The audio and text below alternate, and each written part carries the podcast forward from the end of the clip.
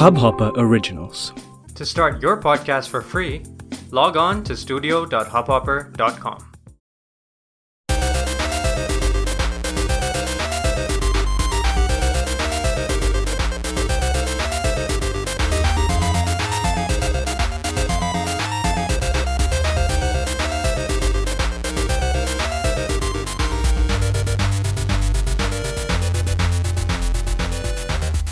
Hello दोस्तों welcome to this new podcast Desi gamer ये एक नया पॉडकास्ट है जो मैंने शुरू किया है। मैं इस पॉडकास्ट के बारे में बहुत दिनों से सोच रहा था, क्योंकि गेमिंग पे बहुत सारे पॉडकास्ट हैं जो कि जनरली वेस्टर्न कंट्रीज़ के लोग स्टार्ट करते हैं, क्योंकि गेमिंग एक कल्चर है, जो वेस्टर्न कंट्रीज़ में बहुत ही प्रिवेलेंट है। बट इंडिया में ये अभी बहुत ही नेसेंट स्टेज में है। और uh, मैंने नहीं देखा है कि इंडिया में गेमिंग को लेके बहुत सारे पॉडकास्ट्स अवेलेबल हैं। तो मैंने सोचा क्यों ना एक पॉडकास्ट शुरू किया जाए गेमिंग के ऊपर और हिंदी में शुरू किया जाए क्योंकि इंग्लिश पे तो इंग्लिश में तो बहुत सारे पॉडकास्ट हैं और बहुत अच्छे अच्छे पॉडकास्ट हैं जो कि आप ऑलरेडी सुन सकते हो अगर आप इंग्लिश में सुनना चाहते हो। लेकिन मैंने सोचा कि अगर कुछ नया ही करना है तो क्यों ना हिंदी में करते हैं। तो ज़्यादा से ज़्यादा लोग जो जो शायद नए हैं गेमिंग में या जो बहुत पुराने से भी, पुराने से हैं बट उनको हिंदी कंटेंट भी अच्छा लगता है तो मैंने सोचा क्यों ना एक हिंदी पॉडकास्ट शुरू किया जाए। तो ये उसी की तरफ़ एक कोशिश है तो शायद आपको अगर अच्छा लगे तो आप ज़रूर इस पॉडकास्ट को फॉलो करो। आप जहाँ भी इस पॉडकास्ट को सुन रहे हो, चाहे वो स्पॉटिफाई हो, चाहे वो गाना हो या चाहे वो आपके कोई भी पॉडकास्ट एग्रीगेटर ऐप हो। तो आ, तो चलो शुरू करते हैं। तो आज का पहला पॉडकास्ट जो है वो एक्सबॉक्स के ऊपर है। मुझे पता है कि आ, आ, इंडिया में ज़्यादातर लोग या तो पीसी पे खेलते हैं या फिर सोनी सोनी के कॉन्सोल्स पे खेलते हैं। और विश्वास करो मैं भी एक mainly P S four player या सोनी प्लेयर हूँ। मैं सोनी के कंसोल्स पे ज़्यादा खेलता हूँ बट मेरे पास निन्टेंडो स्विच भी है। और मेरे पास एक्सबॉक्स भी है। और तो चलो मैं थोड़ा अपना परिचय दे दे देता हूँ शुरू में। तो मेरा नाम विक्रम है और मैं कुछ पैंतीस, चौंतीस, पैंतीस साल का एक लड़का हूँ और मैं एक आईटी इंजीनियर हूँ सभी मोस्टली सभी लोगों की तरह। बट गेमिंग में मेरा बहुत ही डीप इंटरेस्ट है। इनफैक्ट हमारा एक गेमिंग चैनल भी है स्पॉन पॉइंट गेमिंग बोल के तो अगर आप यूट्यूब में सर्च करोगे तो शायद आपको मिलेगा। और साथ ही साथ मैं गेमिंग टी शर्ट्स का बिज़नेस भी करता हूँ अपने फ्रेंड्स के साथ मिलके। तो अगर आपको गेमिंग टी शर्ट्स अच्छे लगते हैं और आप अगर इंडिया में हो तो स्पॉन पॉइंट डॉट इन हमारा वेबसाइट है वहाँ जाके आप चेकआउट कर सकते हो। हमारे टी शर्ट्स वैसे अमेज़ोन और फ्लिपकार्ट भी अवेलेबल हैं। तो आ, तो हाँ तो आज का टॉपिक है एक्सबॉक्स गेम शोकेस जो कि ट्वेंटी थर्ड जुलाई को हुआ था तो twenty third July twenty twenty तो मुझे पता नहीं आप ये कब सुन रहे होगे या ये कब रिलीज़ होगा, मैंने अभी तक डिसाइड नहीं किया है। बट जब भी आप सुन रहे हो तो एक शोकेश शो केस हुआ था ट्वेंटी थर्ड ऑफ़ जुलाई को जिसका नाम था Xbox game showcase और ये बेसिकली एक प्रोग्राम था डिजिटल प्रोग्राम था जिसमें कि दिखाया था कि एक्सबॉक्स कौन से नए नए गेम्स एक्सबॉक्स के कंसोल्स पे आ रहे हैं? और एक्सबॉक्स का जो नया कंसोल है, जो नेक्स्ट जनरेशन है कंसोल का, जैसा कि प्ले स्टेशन फाइव है, और इसी इसी महीने, यानी जुलाई में ही, जुलाई की शुरुआत में ही सोनी ने भी एक ऐसा ही कॉन्फ्रेंस किया था। तो जिसमें कि सोनी ने अपने नए गेम्स आने वाले नए गेम्स दिखाए थे, जो कि प्ले स्टेशन फाइव पर अवेलेबल होंगे। तो उसी तरह एक्सबॉक्स माइक्रोसॉफ्ट ने भी एक ये शो केस किया था, जिसमें उन्होंने एक्सबॉक्स के गेम्स के बारे में बताया था। तो ये करीब वही एक घंटे से थोड़ा सा ज़्यादा लंबा शो केस था और बहुत सारे गेम्स दिखाए गए इसमें। ऑब्वियसली स्टार्ट किया गया हेलो हेलो से, जो कि एक एक्सबॉक्स का ट्रू फ्रेंचाइजी है ये एक जो पहला एक्सबॉक्स आया था, उसमें भी ये गेम था और हर एक्सबॉक्स में हेलो जो है, हमेशा ही रहा है। हेलो के सीक्वल्स रहे हैं। बट एक बड़ा चेंज आया था पिछले जनरेशन में जब जो हेलो के ओरिजिनल डेवलपर्स हैं बंजी वो वो माइक्रोसॉफ्ट स्टूडियोज़ जो उनके फ़र्स्ट पार्टी स्टूडियोज़ की, हैं, उसमें बंजी भी आया करता था बट बंजी अलग हो गया और उन्होंने अपना एक इंडिपेंडेंट स्टूडियो इंडिपेंडेंट हो गए बेसिकली वो अलग हो गए। और वो किसी पब्लिशर के अंदर नहीं रहे। हालाँकि उन्होंने एक्टिविजन के साथ कॉन्ट्रैक्ट किया था बट एक्टिविजन जो है वो उनको पैसे दे रही थी पब्लिश करने में हेल्प कर रही थी बट जो आईपी जो उन्होंने नया गेम बनाया गेम सीरीज़ डेस्टिनी वो बंजी ही बंजी ही ओन करता था। तो ये एक बड़ा डेवलपमेंट था, क्योंकि बंजी हमेशा से हेलो गेम्स बनाता था। तो बट जब बंजी अलग हो गया माइक्रोसॉफ्ट से तो फिर माइक्रोसॉफ्ट ने सोचा कि हमें ये सीरीज़ कंटिन्यू तो करनी ही है। तो इसीलिए उन्होंने क्या किया कि एक इंटरनल स्टूडियो बनाया नया जिसका नाम था three four three studios three four three industries और उनका आ, काम ही था कि हेलो फ्रेंचाइजी को मेंटेन करना चाहे वो पुराने गेम्स हो चाहे वो नए गेम्स बनाना हो। तो उन्होंने हेलो फोर भी निकाली आ, उनकी पहली गेम और साथ ही साथ हेलो मास्टर चीफ कलेक्शन जिसमें कि पुराने हेलो के गेम्स रीमास्टर्ड और साथ में साथ उनके मल्टीप्लेयर भी थे। तो बहुत कंट्रोवर्सी हुई उस टाइम पे जब माइक्रोसॉफ्ट जब Halo Master Chief Chief collection आया क्योंकि बहुत सारे टेक्निकल इश्यूज़ थे और बहुत सारे प्रॉब्लम्स थे गेम में। उसके बारे में आज हम बात नहीं करेंगे। अगर उसके बारे में जानना है तो hope maybe in future there be another podcast तो uh, तो coming back to this showcase तो शो केस जो है हेलो के ट्रेलर से शुरू हुआ और फिर उन्होंने नौ मिनट का गेम प्ले डेमो भी दिखाया जो कि बढ़िया था। आई I मीन mean, अगर आप अपने हेलो गेम खेला है तो जो गेम प्ले था वो हेलो पुराने हेलो गेम्स के जैसा ही था। थोड़ा बहुत चेंजेस था जैसे ग्रैपलिंग हुक था ग्रैपलिंग हुक है इस नए गेम में और भी कुछ नए नए फीचर्स और ट्वीक्स हैं गेम में। But as a as a next gen generation game क्योंकि माइक्रोसॉफ्ट जो है बहुत सालों से ये बोल रही है कि जो उनकी जो उनका नया कॉन्सोल है एक्सबॉक्स सीरीज़ एक्स जो इस साल ही लॉन्च होने वाला है हॉल आई थिंक ले नवंबर के अराउंड तो uh, वो जो है वर्ल्ड का सबसे स्ट्रॉन्गेस्ट सॉरी वर्ल्ड का सबसे पावरफुल कंसोल है। क्योंकि जो स्पेक्स हैं, जो जो इंटरनल्स हैं, दोनों कंसोल्स के पी एस फोर और पी एस फाइव और एक्सबॉक्स सीरीज़ एक्स के तो उस, उसके अगर उसके बारे में बात करें तो एक्सबॉक्स सीरीज़ एक्स का जो जो स्पेक्स है, वो बेटर है टेक्निकली तो इसीलिए माइक्रोसॉफ्ट ये ये बार बार याद दिलाता है गेमर्स को कि जो उनका कंसोल है वो सबसे पावरफुल कंसोल है वर्ल्ड में। तो अगर उसकी बात की जाए तो उसके उस बात के हिसाब से जो हेलो का प्रेजेंटेशन था, जो gameplay gameplay demo था, वो उतना अच्छा नहीं था। टेक्निकली बहुत ही स्टेल लग रहा था आर्ट स्टाइल बहुत ही बुरा था बहुत कैरेक्टर मॉडल्स जो आप देखते हैं कैरेक्टर्स उनके जो मॉडल्स थे, उन इन गेम बहुत ही सिंपल थे, ज़्यादा ज़्यादा डिटेलिंग नहीं थी उसमें। और इन्वायरमेंट भी काफ़ी बहुत ही सिंपल सा लग रहा था और पूरे डेमो में बहुत सारी जगह पे पॉपिन हो रहा था। पॉपिन बेसिकली ये होता है कि आप जैसे गेम में मूव कर रहे हो तो आपके सामने ही गेम के इन्वायरमेंट जैसे कि पेड़ हो गए, पौधे हो गए या पत्थर हो गए, वो आपके सामने ही अपियर होते हैं। तो वो वो अननेचुरल सा लगता है। तो उसको पॉपिन बोलते तो वो बहुत वो बहुत पॉपिन उसमें दिख रहा था।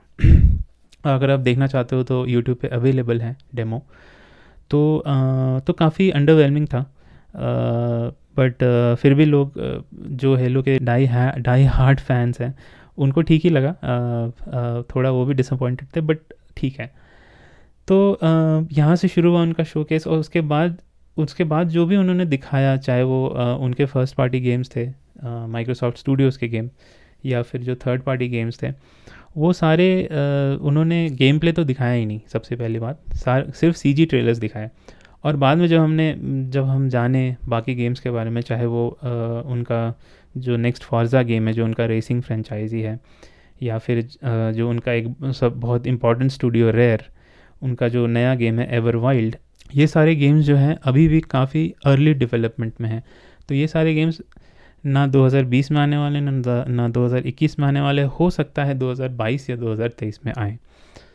तो ये काफ़ी मुझे काफ़ी अजीब लगा कि आ, इतने पहले क्यों गेम्स दिखा रहे क्योंकि अगर हम क्योंकि अगर हम प्ले स्टेशन फाइव की बात करें तो सोनी ने जो भी गेम्स दिखाए वो ऑलमोस्ट सारे गेम्स जो हैं अगले साल तक आ जाएँगे आ जाने वाले हैं ऐसे गेम्स दिखाए। तो आ, मुझे एक बहुत ही डिफरेंट स्ट्रैटेजी लगी माइक्रोसॉफ्ट की उन्होंने क्योंकि उन्होंने ऐसे ऐसे गेम दिखाए जो अभी बनने शुरू भी नहीं हुए। उसमें से एक था ऑप्सीडियन जो जिन आ, जो उन्होंने अभी कुछ दिन पहले अक्वायर किया है ऑप्सीडियन स्टूडियोज जो जो कि बहुत ही फ़ेमस बड़े ही स्टूडियो है।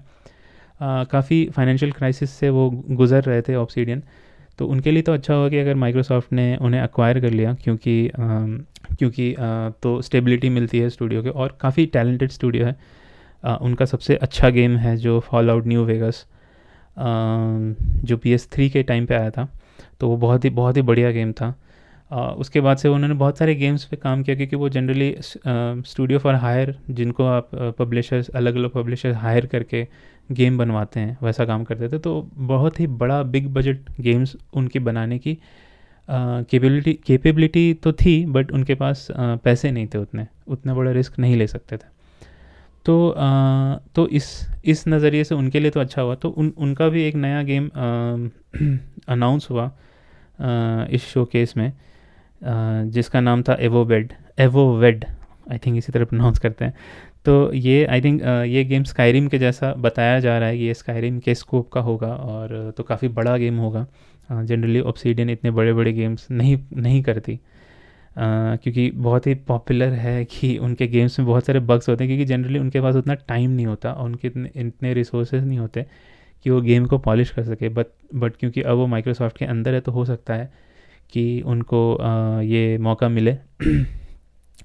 तो आ, तो वो भी गेम जो है वो उसका सी जी ट्रेलर ही दिखाया मतलब गेम प्ले नहीं दिखाया सिर्फ़ सिनेमैटिक्स दिखने को मिला। तो जिससे कि पता चलता है कि वो भी गेम काफ़ी देर के बाद आने वाला है। तो मुझे तो तो और एक जो सबसे सरप्राइजिंग था जो कि उतना सरप्राइजिंग नहीं था अगर आप गेम डेवल गेमिंग इंडस्ट्री फॉलो करते हो वो था फेबल फे, नेक्स्ट फेबल गेम तो फेबल जो है वो भी हेलो की तरह माइक्रोसॉफ्ट की बहुत ही पुरानी फ्रेंचाइजी है। कुछ सालों से उस पर कोई गेम नहीं आया क्योंकि जो उन जो फेबल बनाने वाली जो डेवलपमेंट टीम थी, उसको माइक्रोसॉफ्ट ने क्लोज़ कर दिया था कुछ साल पहले। तो अभी क्या हुआ है कि जो फेबल जो नया फेबल गेम है, वो बना रही है प्ले ग्राउंड गेम्स और प्ले ग्राउंड गेम्स कौन है? प्ले ग्राउंड गेम्स वो है जो फॉर्जा होराइजन गेम्स बनाते हैं। तो फॉर्जा के दो गेम्स दो तरह के गेम्स आते हैं। एक जो है वो सिमुलेशन टाइप का, जो जो नॉर्मल फॉर्जा गेम होता है। फॉर्जा मोटर स्पोर्ट्स और दूसरा जो है वो होता है फॉर्जा होराइजन जो कि थोड़ा सिमुलेशन कम और आरकेडी हो, कम, और आरकेडी ज़्यादा होता है। उतना भी आरकेडी नहीं होता, जैसे कि जैसे कि नीट फॉर स्पीड वैसा नहीं होता। बट वो फॉर्जा मोटर स्पोर्ट से थोड़ा आसान होता है ड्राइविंग में और ये थोड़ा ओपन वर्ल्ड होता है और इसमें थोड़े ज़्यादा फेस्टिवल टाइप का फेस्टिवल टाइप का ये सेटअप होता है। तो तो एक्चुअली बहुत ही काफ़ी काफ़ी अच्छा गेम है। काफ़ी पॉपुलर गेम है ये वन ऑफ़ दी इस जनरेशन में और पिछले जनरेशन में भी। फॉर्जा होराइजन गेम्स जो थे वो बहुत पॉपुलर थे। और one of the the best games on their platform और उसकी वजह से मैंने भी एक्सबॉक्स जो है उसी उ, उ, उ, एक वो ऐसा गेम था जिसकी वजह से मैंने एक्सबॉक्स का कंसोल खरीदा था एक्सबॉक्स 360 या एक्सबॉक्स वन दोनों। तो आ, वो डेवलपर जो आज तक रेसिंग गेम बना रही थी आज आ, उनको ये ज़िम्मेदारी सौंपी गई है कि वो नया फेवल गेम बनाए। और ये इसके बारे में एक्चुअली बहुत पहले से लीक्स हो चुके थे तो हमको पता था। बट इस शो के दौरान उस बात की कंफर्मेशन हुई। तो उसके अलावा भी बहुत सारे गेम्स दिखाए गए जो जो कि अभी पता नहीं कि कब आएँगे। कुछ थर्ड पार्टी गेम्स भी थे जो basically multiplayer game multi platform games हैं, यानी कि वो पीसी और एक्सबॉक्स पे भी आने, आएँगे और कुछ गेम्स जो है वो स्विच पे भी आएँगे निन्टेंडो स्विच पे। लेकिन माइक्रोसॉफ्ट ने उनकी एक्सक्लूसिविटी टाइम्ड एक्सक्लूसिविटी खरीदी है। तो टाइम्ड एक्सक्लूसिविटी क्या होती है? कि आप पैसे दे के डेवलपर्स को बोलते हैं कि पहले गेम मेरे प्लेटफॉर्म पे लॉन्च करो और उसके बाद छः महीने बाद या एक साल के बाद आप दूसरे प्लेटफॉर्म पे लॉन्च कर सकते हो। तो अगर आपने ध्यान दिया होगा तो मैंने कौनसोल नहीं बोला, मैंने बोला प्लेटफॉर्म और इस शो केस में यही बात समझ में आती है कि माइक्रोसॉफ्ट जो है वो कॉन्सोल्स नहीं बेचना चाहता, वो बेचना चाहता है अपना सब्सक्रिप्शन सर्विस या जो जिसको बोले प्लेटफॉर्म वो है गेम पास तो गेम पास जो एक ऐसा प्लेटफॉर्म है जो माइक्रोसॉफ्ट पिछले तीन चार सालों से बहुत, तीन सालों से बेसिकली बहुत पुश कर रहा है और बहुत अच्छा भी है, बहुत बहुत अच्छा सब्सक्रिप्शन सर्विस है क्योंकि गेम पास अगर आप लेते हो तो आई थिंक टेन डॉलर्स और अगर आप इंडिया में तो around seven hundred seven hundred with taxes I think it is seven hundred eighty rupees और समथिंग लाइक दैट वो हर महीने के आपको देने पड़ेंगे। उससे ज़्यादा भी हो सकता है मुझे पता नहीं क्योंकि मैंने जब लिया था मैंने भी गेम पास लिया हुआ है तो वो आ, मैंने तीन सा एक साल तीन साल का ले लिया था कुछ अच्छा ऑफ़र था। तो आई थिंक छः हज़ार का कुछ पड़ा था मुझे और तीन साल का। तो वो बहुत ही अच्छा ऑफ़र था तीन साल में। आ, तो गेम पास में क्या होता है कि जनरली माइक्रोसॉफ्ट के जो फ़र्स्ट पार्टी गेम्स होते हैं चाहे वो हेलो हो चाहे गियर्स ऑफ़ वॉर हो या या द फॉर्जा गेम्स हो वो सारे आ, वो सारे जो है एक बार में ही वो सारे पहले दिन ही रिलीज़ हो जाते हैं गेम पास पे। तो आपको वो गेम खरीदने की ज़रूरत ही नहीं है। आप अगर गेम पास के सब्सक्राइबर तो आप सीधा डाउनलोड कर सकते हो गेम्स को और खेल सकते हो। और ये जो गेम पास सब्सक्रिप्शन है वो सिर्फ़ एक्सबॉक्स नहीं पीसी पे भी अवेलेबल है। तो पीसी पे आ, तो पीसी का थोड़ा डिफरेंट है प्राइसिंग भी आई थिंक सेम है बट जो गेम्स आते हैं वो थोड़े डिफरेंट होते हैं क्योंकि बहुत सारे एक्स पुराने एक्सबॉक्स के जो गेम्स हैं, वो पीसी पे अवेलेबल नहीं है। तो माइक्रोसॉफ्ट ने अब क्या किया है कि अगर माइक्रोसॉफ्ट का फ़र्स्ट पार्टी गेम है तो वो हमेशा पीसी पे भी साथ में साइमल्टेनियसली लॉन्च होगा। तो इसीलिए वो जो है सिर्फ़ अब एक्सबॉक्स के कंसोल नहीं बट अपना पीसी प्लेटफॉर्म भी पुश कर रहे हैं, जो उनका विंडोज़ फॉर गेम्स प्लस नहीं, उनको विंडोज़ फॉर गेम्स तो बंद हो गया बट जो उनका पीसी जो माइक्रोसॉफ्ट का स्टोर फ्रंट है पीसी पे विंडोज़ पे तो पीसी का मतलब विंडोज़ होता है, यहाँ पे मैं मैक की बात नहीं कर रहा मैक पे नहीं है अवेलेबल तो और अगर आप मैक पे गेम खेलना चाह रहे हो तो आई डोंट नो आपको पता नहीं कितने लाख की लाख का कंप्यूटर खरीदना पड़ेगा to play proper games on Mac तो coming back to the point कि माइक्रोसॉफ्ट जो है वो कंसोल नहीं भेजना चाहता, वो भेजना चाहता है गेम पास और गेम पास क्योंकि सब्सक्रिप्शन सर्विस है और अगर आप अभी की दुनिया में देखो, हर कुछ सब्सक्रिप्शन मॉडल की तरफ़ बढ़ रहा है, चाहे आप फ़ोटोशॉप अगर आप पायरेट नहीं करते हो और अगर आप प्रॉपर यूज़ करते हो तो आपको भी हर महीने फ़ोटोशॉप के पैसे देने पड़ते हैं। उसी तरह हर चीज़ अगर आप अगर आप गूगल की कोई सर्विस यूज़ कर रहे हो तो उसके भी पैसे हर महीने देने पड़ते हैं। अगर आप होस्टिंग करवा रहे हो कुछ भी करवा रहे हो तो सब कुछ सब्सक्रिप्शन सब्सक्रिप्शन पे चलता है। तो हर महीने आपको एक फ़िक्स अमाउंट देना पड़ता है तो सेम विद गेम पास और कंपनीज़ के लिए ये सबसे बेस्ट मॉडल है। सब्सक्राइबर्स uh, के लिए नहीं बट uh, कंपनीज़ के लिए ये बेस्ट मॉडल है। बट गेम पास के केस में क्योंकि सब्सक्रिप्शन कॉस्ट इतना कम है compare to the value which they are giving जो हमको वैल्यू मिलता है उस सब्सक्रिप्शन से क्योंकि इतने सारे गेम्स आते हैं गेम पास पे। तो उसकी वजह से ये इस सर्विस की वैल्यू बहुत है लेकिन ये अभी की बात है। आ, ये अभी अभी हमें दिख रहा है कि इस इसकी वैल्यू बहुत है बहुत अच्छा सर्विस है। ये आ, ऐसी चीज़ है जो कंज्यूमर्स के लिए बहुत अच्छी है और अगर ये आती है तो अगर ये रहता है तो हम क्यों नए गेम्स खरीदें क्यों ना हम सब्सक्रिप्शन सर्विस से ही काम चलाएँ? और आपको कंसोल एक्सबॉक्स कंसोल ख़रीदने की भी ज़रूरत नहीं है क्योंकि ये सब्सक्रिप्शन सर्विस पीसी पे भी अवेलेबल है। तो उस हिसाब से देखा जाए तो काफ़ी अच्छा है। लेकिन आ, मुझे कुछ कुछ प्रॉब्लम्स इसमें नज़र आते हैं और आज का जो मेन टॉपिक है वो इसी के ऊपर है। ऑब्वियसली अठारह मिनट ऑलरेडी हो चुके हैं लेकिन आ, आ, मुझे जो बोलना था वो अब आएगा। जो मेन टॉपिक है वो अब आएगा। वो ये है कि सब्सक्रिप्शन जो गेम पास है सर्विस है, जैसे मैंने बोला कि जो अभी जिस स्टेट में है, वो बहुत ही अच्छा है। क्योंकि दस डॉलर लेते हैं आपसे और आपको इतने सारे गेम्स डे वन खेलने को मिलते हैं और साथ में थर्ड पार्टी गेम्स भी आते जाते रहते हैं। और अभी फ़िलहाल में रेड डेड रिडेम्पशन भी आया था। डेस्टिनी आने वाला है। डेस्टिनी के सारे डी आने वाले हैं गेम पास पे। तो उस हिसाब से बहुत अच्छा है। लेकिन होता क्या है कि ये जनरली सब्सक्रिप्शन सर्विस में मैंने देखा है क्योंकि मैंने बहुत सारी ऐसी सर्विसेज़ गेमिंग से रिलेटेड नहीं बट ऐसे बाहर की सर्विसेज़ सब्सक्राइब की हैं।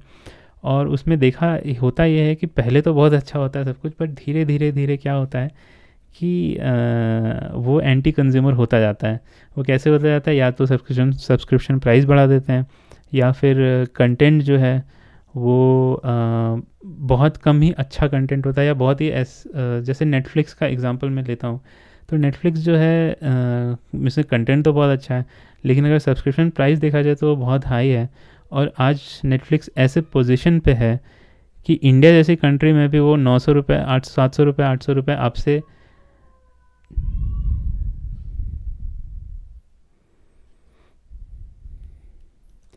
तो इंडिया जैसी कंट्री में भी आपसे 900 से 800 से 900 रुपए वो ले सकते हैं और लोग हैप्पीली दे भी रहे हैं।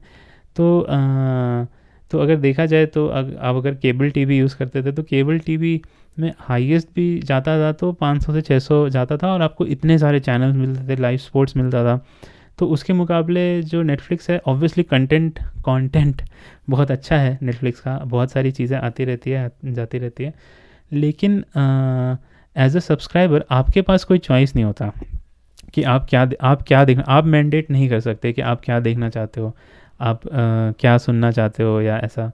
तो धीरे धीरे जब ये सब्सक्रिप्शन सर्विसेज़ बहुत बड़ी हो जाती हैं तो ऐसी प्रैक्टिस यूज़ होने लगती है जहाँ की सब्सक्राइबर्स के हाथ में कुछ नहीं होता और ये लगभग हर सब्सक्रिप्शन सर्विस के साथ होता आया है। बट ये ये उतना बड़ा प्रॉब्लम फिर भी नहीं है क्योंकि ये तो नेचुरल है। ये होता है। बट हम नेटफ्लिक्स को गेम्स के साथ या मूवीज़ और सीरियल्स को गेम्स के साथ कंपेयर नहीं कर सकते।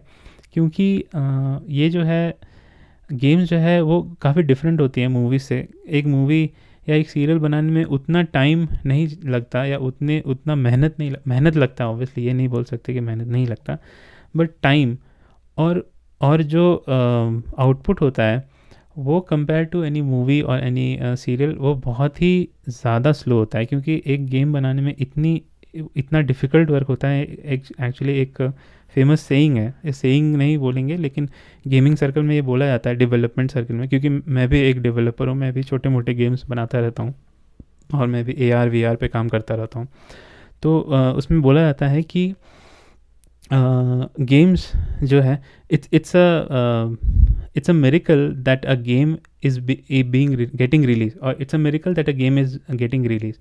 तो इसका मतलब ये है कि एक गेम जो रिलीज़ हो जाती है वो एक मेरिकल से कम नहीं है क्योंकि इतनी सारी चीज़ें साथ आनी पड़ आ, आती हैं उसमें। प्रोग्रामिंग अच्छी होनी चाहिए म्यूज़िक अच्छा होना चाहिए जो परफॉर्मेंसेस होते हैं वो अच्छी होनी चाहिए सब सब कुछ मिलाने के बाद ग्राफिक्स अच्छा होना चाहिए पाँच तरह के प्लेटफॉर्म पे चलनी चाहिए सही से परफॉर्मेंस अच्छी होनी चाहिए तो इतनी सारी चीज़ें सोचनी पड़ती हैं जो कि एक मूवी या फ़िल्म आ, फ़िल्म या फिर एक सीरियल में नहीं होती क्योंकि आप वो जो होता है आ, वो बहुत ही कंट्रोल इन्वायरमेंट में कर सकते हो। बट गेम में क्या होता है कि आप का प्लेयर जो है जब गेम के साथ इंटरेक्ट कर सकता है करता है तो वो कुछ भी कर सकता है। आप उसको रोक नहीं सकते।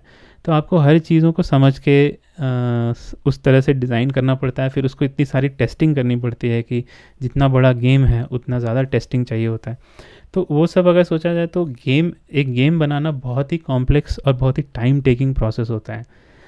तो आ, तो एट दी एंड क्या होता है कि अगर आपने दो साल ढाई साल लगाने के बाद एक गेम बनाई और जो प्लेयर्स है वो दो जो जो बहुत ही पैशनेट प्लेयर्स है वो ज़्यादा से ज़्यादा पाँच या छः दिन में वो गेम को ख़त्म कर देता है।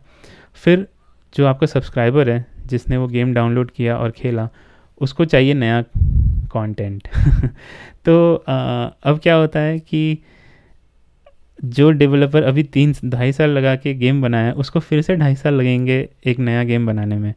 तो इस तरह से बहुत ही डिफ़िकल्ट हो जाता है मैनेज करना सब्सक्रिप्शन सर्विस को कि हमेशा सब्सक्रिप्शन सर्विस पे कुछ नए गेम्स आते रहे। ये एक प्रॉब्लम हो जाता है, जो अभी तो नहीं है, क्योंकि अभी माइक्रोसॉफ्ट के पास पुराने बहुत सारे गेम्स हैं थर्ड पार्टी गेम्स भी आ रहे हैं बट धीरे धीरे ये प्रॉब्लम होगा, क्योंकि जो उनके पास बैकलॉग है, वो जो आ रहा है सब्सक्रिप्शन सर्विस पे, वो जब निकल जाएगा तो नया कंटेंट जो चाहिए सब्सक्राइबर्स को, वो वो मिलने में बहुत डिफ़िकल्टी होगी। इसके इसके लिए ही माइक्रोसॉफ्ट ने इस चीज़ को ध्यान में रखते ही बहुत सारे नए स्टूडियोज़ को ख़रीदा है। आ, जो कि एक और प्रॉब्लम मुझे दिखता है क्योंकि ये आ, इससे क्या होता है कि इसकी देखा देखी सोनी भी वही कर रहा है। सोनी भी इंडिपेंडेंट डेवलपमेंट स्टूडियोज़ को ख़रीद रहा है अपने अंडर ले रहा है। तो धीरे धीरे क्या होता है कि गेम इंडस्ट्री का कंसोलिडेशन हो जाता है। तो सिर्फ़ या तीन या चार बड़े ग्रुप्स रहेंगे या पब्लिशर्स रहेंगे और सारे स्टूडियोज़ उनके अंदर ही रहेंगे। तो इससे फिर इस प्रॉब्लम क्या होता है कि जो चॉइसेस हो जाती, होती हैं, वो कम हो जाती है। ये आप देख सकते हो हॉलीवुड में भी ऐसा ही हो रहा है, जहाँ डिज्नी बेसिकली सब कुछ अक्वायर कर रही है। तो ये एक अच्छा चीज़ तो नहीं है बट उसके अलावा जो हम बोल रहे थे सब्सक्रिप्शन के बारे में, कि जब आपके पास गेम्स नहीं रहेंगे दिखा, देने के लिए तो आप क्या करोगे? कॉम्प्रोमाइज़ करोगे। कॉम्प्रोमाइज़ कैसे करोगे? ये नहीं कि आप बढ़िया घटिया गेम्स बनाओगे। तो आप ऐसे करोगे कि सबसे पहले तो आप ऐसे गेम्स बनाओगे जिनको बनाने में कम टाइम लगे। तो उसका स्कोप कम होगा। मतलब जहाँ आप रेड डेड रिडम्पशन जैसे गेम बनाना चाह रहे हो जिसको बनाने में पाँच साल लगते हैं उसकी जगह पे आप बनाओगे हेल ब्लेड जैसे गेम आ, जो कि उनका ही फ़र्स्ट पार्टी स्टूडियो जिनको जिस निंजा थ्योरी जिसको माइक्रोसॉफ्ट ने पिछले साल एक्वायर किया था उन्होंने बनाया था। तो वो गेम बहुत ही अच्छा है बट उस गेम का स्कोप छोटा है और उसको बनाने में कम टाइम लगता है। तो आ, मुझे लगता है कि आ, आने वाले टाइम पे और इसीलिए मुझे ये भी अगर आप देखोगे तो माइक्रोसॉफ्ट ने किस किस स्टूडियो का एक्वायर किया है? ऑप्सीडियन फिर निंजा थ्योरी जिसके बारे में बताया। डबल फाइन ये सारे जो डेवलपर्स हैं इनकी खासियत ये है कि ये छोटे स्कोप के गेम्स बनाते हैं और बहुत अच्छा गेम्स बनाते हैं। क्वालिटी में कोई प्रॉब्लम नहीं है बट होता क्या है स्केल छोटा होता है। या फिर फिर माइक्रोसॉफ्ट क्या करेंगे कि आ, ऐसे गेम्स बनाएँगे जो कि कंटिन्यूसली जिस पे ऐड कर सकते हैं जिसको बोलते हैं games as a service games as a service is again coming is basically a service तो जहाँ क्या होता है कि एक गेम रहेगा और वो सात आठ साल तक उस पर ही चीज़ें ऐड करते जाएँगे और उस गेम में कुछ माइक्रो ट्रांजेक्शन या ऐसा कुछ रहेगा जिससे कि पैसे भी आते रहें। तो यहाँ पे आई थिंक माइक्रोसॉफ्ट को पैसे का प्रॉब्लम नहीं है। मेन उनका प्रॉब्लम यह है कि सब्सक्राइबर्स को सब्सक्राइब्ड रखना। तो इसके लिए उनको चाहिए रहेगा कि ऐसे गेम्स जैसे कि, जिसका कि एग्ज़ाम्पल है सी ऑफ़ थीव्स जो कि अभी पीसी पे भी रिसेंटली आया है। तो जब वो गेम लॉन्च हुआ था तो बहुत ही बेयर बोन्स था, ज़्यादा कुछ था नहीं उसमें। बट डेढ़ साल एक साल, डेढ़ साल में बहुत सारी चीज़ें उसमें ऐड की गई, जिसकी वजह से आज जो गेम है वो बहुत अच्छा है और बहुत पॉपुलर भी है गेम। और ये चीज़ हम देख सकते हैं हेलो के साथ, जो अभी आने वाला है हेलो इन्फिनिट वो भी जो है एक प्लेटफॉर्म की तरह माइक्रोसॉफ्ट यूज़ करने वाले। माइक्रोसॉफ्ट ने बोला है कि अब नए हेलो गेम नहीं आएँगे। यही एक हेलो गेम है और इसी में सिंगल प्लेयर हो, चाहे मल्टीप्लेयर हो, वो ऐड करते जाएँगे। तो यही मेरा प्रॉब्लम है कि जब आपका गेम डिज़ाइन जो आप गेम बना रहे हो, ये सोच के बनाओगे कि मुझे ये सब्सक्रिप्शन सर्विस को चलाना है, उसके लिए एक गेम बनाना है तो ये मेरा प्रॉब्लम है कि आप जो है गेम को एज अ आर्ट फॉर्म नहीं देखोगे गेम को आप एज कंटेंट कंटेंट की तरह देखोगे, जो कि जो कि मेरे हिसाब से सही नहीं है। और इसकी वजह से आप भले ही गेम्स अच्छी हो मैं ये नहीं बोल रहा कि गेम्स अच्छी नहीं होंगी मैं बोल रहा हूँ कि गेम्स अच्छी होंगी लेकिन आप कॉम्प्रोमाइज़ करोगे किसी न किसी जगह चाहे स्कोप हो चाहे वो आ, आ, चाहे वो आ, ये हो कि हम नए गेम्स बनाएँ या पुराने गेम्स को ही कंटिन्यू करें तो ये सारी चीज़ें जो है आगे जाके ये प्रॉब्लम करने वाली मुझे ऐसा लगता है। तो ये मुझे सबसे बड़ा प्रॉब्लम लग रहा है गेम पास का और इसके वजह से सर्विस का क्योंकि अगर सर्विस में तो पैसे हैं ही और ये चीज़ माइक्रोसॉफ्ट ने पहले ही आ, आ, दिखाया है क्योंकि सबसे पहले वही थे जो जिन्होंने पेड मल्टीप्लेयर का ट्रेंड शुरू किया था। तो उन्होंने अपना जो एक्सबॉक्स लाइव है उसको पेड सर्विस कर दिया था जो कि मल्टीप्लेयर अभी भी अगर आप पीसी पे खेलते हो तो मल्टीप्लेयर के कोई पैसे नहीं लेता।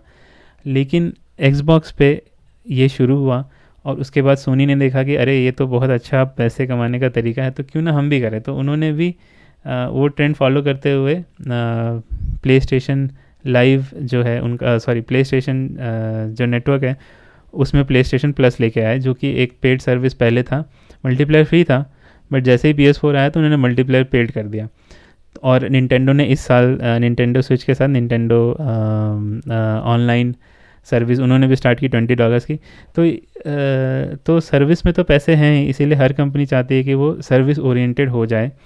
और यही मेरा प्रॉब्लम है कि जब माइक्रोसॉफ्ट का गेम पास इतना पॉपुलर है ऑलरेडी पॉपुलर है और अगर धीरे धीरे ये और पॉपुलर होगा विथ एक्सबॉक्स सीरीज़ एक्स और पीसी पे ऑलरेडी आ गया है तो और भी पब्लिशर्स और जो डेवलपर्स हैं वो इसी मॉडल के पीछे भागना चाहेंगे क्योंकि at the end of the day every one every one every one wants to earn money companies का मेन फोकस होता है पैसे कमाना क्योंकि उनको भी अपने एम्प्लॉयज़ को सैलरी देनी है और अपने शेयर होल्डर्स को पैसे देने हैं।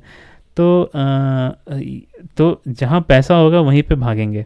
और ये चीज़ ऑलरेडी हो रही है। यू बी सॉफ्ट के गेम्स ले लो या एक्टिविजन के गेम्स ले लो।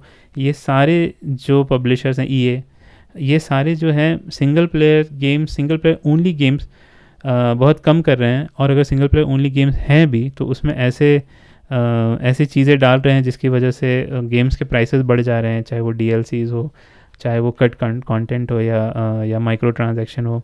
और मल्टी और most of their games are now games as service चाहे वो ईए के स्पोर्ट्स गेम्स हो या फिर यू के जो भी ऑनलाइन गेम्स आ रहे हैं।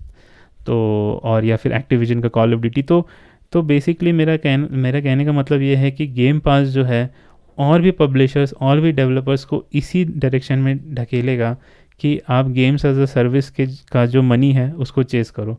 और इवेंचुअली ये गेमिंग इंडस्ट्री का लॉस होगा। तो coming back to my original question की कि क्या game service game pass is good for gaming तो मेरे हिसाब से in the current form yes but जो मैंने कंसर्न अभी बताए उसके हिसाब से मेरे मुझे लगता है कि ये आगे जाके प्रॉब्लमेटिक होने वाला है। तो आ, तो हाँ बस यही था आज का एपिसोड और मैं बस यही बोलना चाहता था क्योंकि गेम्स एक्सबॉक्स गेम शो हुआ था शोकेस हुआ था तो मैंने सोचा कि इसके साथ गेम्स गेम पास के बारे में बात करें क्योंकि गेम गेम शोकेस अगर आप देखोगे अगर आपने देखा है ऑलरेडी आप देखोगे तो उसमें आपको यही लगेगा कि वो अपना कॉन्सोल नहीं बेचना चाह रहे, वो गेम पास बेचना चाह रहे क्योंकि जो भी गेम ने दिखाए उसमें, वो सारे गेम पास पे अवेलेबल होने वाले हैं। तो ये था मेरा आज का एपिसोड पहला एपिसोड आई थिंक आप लोग अच्छा लगेगा जो भी सुनेंगे। और अगर अच्छा लगेगा तो फॉलो करो फॉलो करो ये पॉडकास्ट और ट्विटर पे हम हैं एज पॉन पॉइंट गेमिंग क्योंकि हम जो, जैसे मैंने शुरू में बताया था कि हमारा एक टी शर्ट का अपैरल बिज़नेस भी है। टी शर्ट्स का बिज़नेस भी है, जो कि स्पॉन पॉइंट डॉट इन के अंडर में है। और ये जो पॉडकास्ट है वो उसको भी प्रमोट करता है। तो अगर आपको ये पॉडकास्ट अच्छा लगा तो आप हमें ट्विटर इंस्टाग्राम फेसबुक ये सब पे फॉलो कर सकते हो। इनफैक्ट यूट्यूब पे भी फॉलो कर सकते हो। हम वहाँ भी बहुत इंटरेस्टिंग कंटेंट डालते रहते हैं। तो और हमारा स्टोर भी चेक कर सकते हो। तो होपफुली आप लोगों को अच्छा लगा और मिलते हैं नेक्स्ट एपिसोड में whenever that will be so thank you for listening bye bye इस हब हॉपर ओरिजिनल को सुनने के लिए आपका शुक्रिया। अगर आप भी अपना पॉडकास्ट लॉन्च करना चाहते हैं तो हब हॉपर स्टूडियो वेबसाइट पे रजिस्टर करें और एक मिनट के अंदर अंदर अपना खुद का पॉडकास्ट लॉन्च करें। यही नहीं स्टूडियो देता है आपको पूरी आज़ादी कहीं भी, कभी भी अपना पॉडकास्ट लॉन्च करने की सिर्फ़ तीन आसान स्टेप्स में। तो साथ में अपना पॉडकास्ट शुरू करने के लिए तैयार just hop on Hubhopper simply content